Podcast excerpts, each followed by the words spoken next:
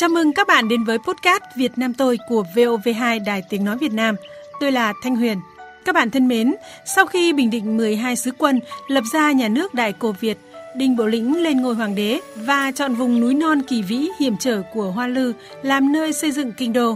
Trong đó, kinh đô Hoa Lư và các tuyến tường thành thiên tạo, nhân tạo do vua Đinh Tiên Hoàng khởi dựng đã góp phần giữ vững nền độc lập dân tộc, thống nhất quốc gia, chuẩn bị những tiền đề quan trọng cho cuộc bứt phá vĩ đại của dân tộc ta trong các giai đoạn về sau. Kinh thành đá Hoa Lư của nước Đại Cồ Việt do vua Đinh, vua Lê xây dựng đã đi vào lịch sử dân tộc Việt Nam, đời đời rạng danh cùng non sông đất nước. Ông Nguyễn Xuân Khang, giám đốc bảo tàng Ninh Bình cho biết.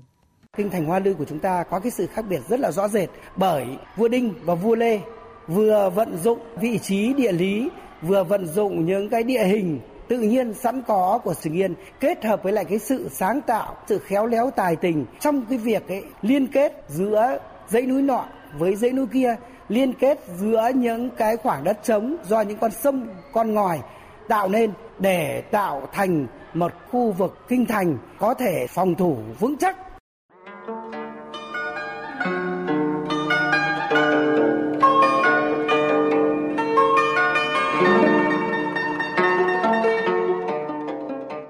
Vâng, dựa sông núi tự nhiên, vua Đinh đã cho xây dựng thêm các tuyến tường thành nhân tạo, để rồi kinh đô Hoa Lư trở thành công trình kiến trúc lớn nhất của đất nước sau 1.000 năm Bắc thuộc.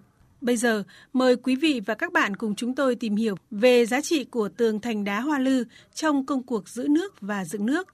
Năm 968, sau khi bình định loạn cát cứ, hoàn thành dựng nghiệp, Đinh Bộ Lĩnh lên ngôi hoàng đế và chọn vùng núi non kỳ vĩ hiểm trở của Hoa Lư làm nơi xây dựng kinh đô. Theo Phó Giáo sư Tiến sĩ Trần Lâm Biền, đây là quyết định vô cùng sáng suốt. Vua Đinh Tiên Hoàng đã xây dựng cái kinh đô này. Cái đất ấy nó có tụ linh, tụ phúc. Tuy nhiên, ở lĩnh vực khoa học mà nói thì thế của cái mảnh đất này là tiến cũng được, lùi cũng được. Cho nên cái tính chất bảo vệ được cái triều đình ở đây nó rất là tốt. Vì thế mà vua Đinh chọn nơi này để bước vào cái chế độ quân chủ chuyên chế. Vị trí dựng đặt kinh đô Hoa Lư có diện tích khoảng 300 hectare, là vùng đồng chiêm trũng được bao quanh bởi hàng loạt núi đá vòng cung. Với tầm nhìn của một nhà quân sự tài ba, vua Đinh Tiên Hoàng đã lợi dụng địa thế hiểm yếu của tự nhiên để xây thành, đắp lũy, nối liền các quả núi thành một hệ thống tường thành kiên cố, ngăn cách với bên ngoài. Ông Trương Đình Tường, Chủ tịch Hội Khoa học Lịch sử tỉnh Ninh Bình cho biết. Núi bao vây ba mặt, sông chắn đằng trước như hào, núi đằng sau như tường thành.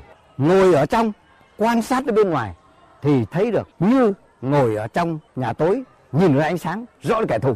Ngược lại kẻ thù lại ở bên ngoài nhìn vào không thấy chúng ta, nên chỉ cần một binh lực rất nhỏ chặn những nơi hiểm yếu của kinh thành Hoa Lư này thì một thế lực rất mạnh cũng không thể đánh chiếm được. Cũng theo ông Trương Đình Tường, tiếp nối triều đình nhà Đinh, nhà Tiền Lê đã bắt tay vào lãnh đạo nhân dân, đánh tan quân Tống, dẹp yên các thế lực cát cứ địa phương, tổ chức triều đình và bộ máy quản lý đất nước ngày càng chặt chẽ, tạo dựng nền kinh tế có bước tiến nhất định với nhiều sông ngòi được khai thông, đường xá được mở mang. Vua đi cày ruộng tịch điền để khuyến khích, chăm lo cho nông nghiệp, quan tâm chăm lo đời sống văn hóa nhân dân. Người ta nói kinh đô Hoa Lư là kinh đô phi chiến địa, không có một cuộc xâm lăng nào của các thế lực nước ngoài diễn ra nơi đây, cũng không có một thế lực cát cứ nào có thể xâm phạm được kinh đô Hoa Lư, nên đã đáp ứng được cái thế thiên thủ, trời giữ cho, đất giữ cho, nhân dân giữ cho, đã tạo cho kinh đô Hoa Lư tồn tại gần nửa thế kỷ phi chiến địa. Kinh đô Hoa Lư gồm thành ngoại và thành nội, trong đó thành ngoại rộng khoảng 140 hectare. Đây là cung điện Bách Bảo Thiên Tuế, nơi đặt đền thờ vua Đinh, vua Lê, hiện nay là trung tâm. Thành nội có diện tích tương đương là nơi nuôi dưỡng trẻ em và những người giúp việc trong cung đình. Hai thành này ngăn cách với nhau bằng một lối đi tương đối hiểm trở, gọi là quèn vòng. Công tác khai quật khảo cổ học cũng minh chứng rõ nét về tường thành năm xưa đã hiện hữu. Các nhà khoa học đã phát hiện có 13 đoạn tường thành nhân tạo với kiến trúc vô cùng độc đáo. Bà Lê Thị Bích Thục, Phó Giám đốc Trung tâm Bảo tồn Di tích Lịch sử Văn hóa Cố đô Hoa Lư cho biết. Đối với các tuyến tường thành nhân tạo để gia cố móng vững chắc thì thời Đinh Lê có dùng đá nhỏ kết hợp với cành cây với lá cây, sau đó bên trên thì có những cái móng bè bằng gỗ, và sau khi mà móng kiên cố rồi thì bên trên mới xây gạch và phía ngoài đắp bằng đất. Những bức tường thành bảo vệ kinh đô nhà nước Đại Cồ Việt, độc lập tự chủ của người Việt, do người Việt và cho người Việt luôn là niềm tự hào của người dân Hoa Lư, Ninh Bình nói riêng và dân tộc Việt Nam nói chung. Những cái bức tường thành này chúng tôi thấy rất tự hào vì đây là một dấu ấn của lịch sử. Mà dấu ấn của lịch sử thì không có thể một người nào xóa đi được. Cái dấu ấn ấy nó đem lại tiếng vẻ vang cho đất Trường Yên. Đấy là một cái quý hóa nhất của chúng tôi mà chúng tôi cũng rất tự hào. Là một thuyết minh viên, tôi cũng rất là tự hào khi mà giới thiệu cùng với khách tham quan về kinh đô Hoa Lư, một kinh đô đá của thế kỷ thứ 10. Kinh đô có ý nghĩa đặc biệt quan trọng trong việc giữ gìn bảo vệ đất nước.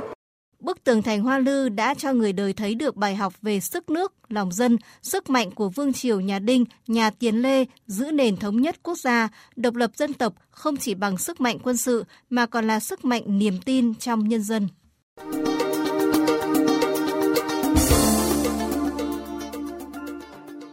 Quý thính giả vừa nghe podcast Việt Nam tôi của VOV2. Xin chào tạm biệt.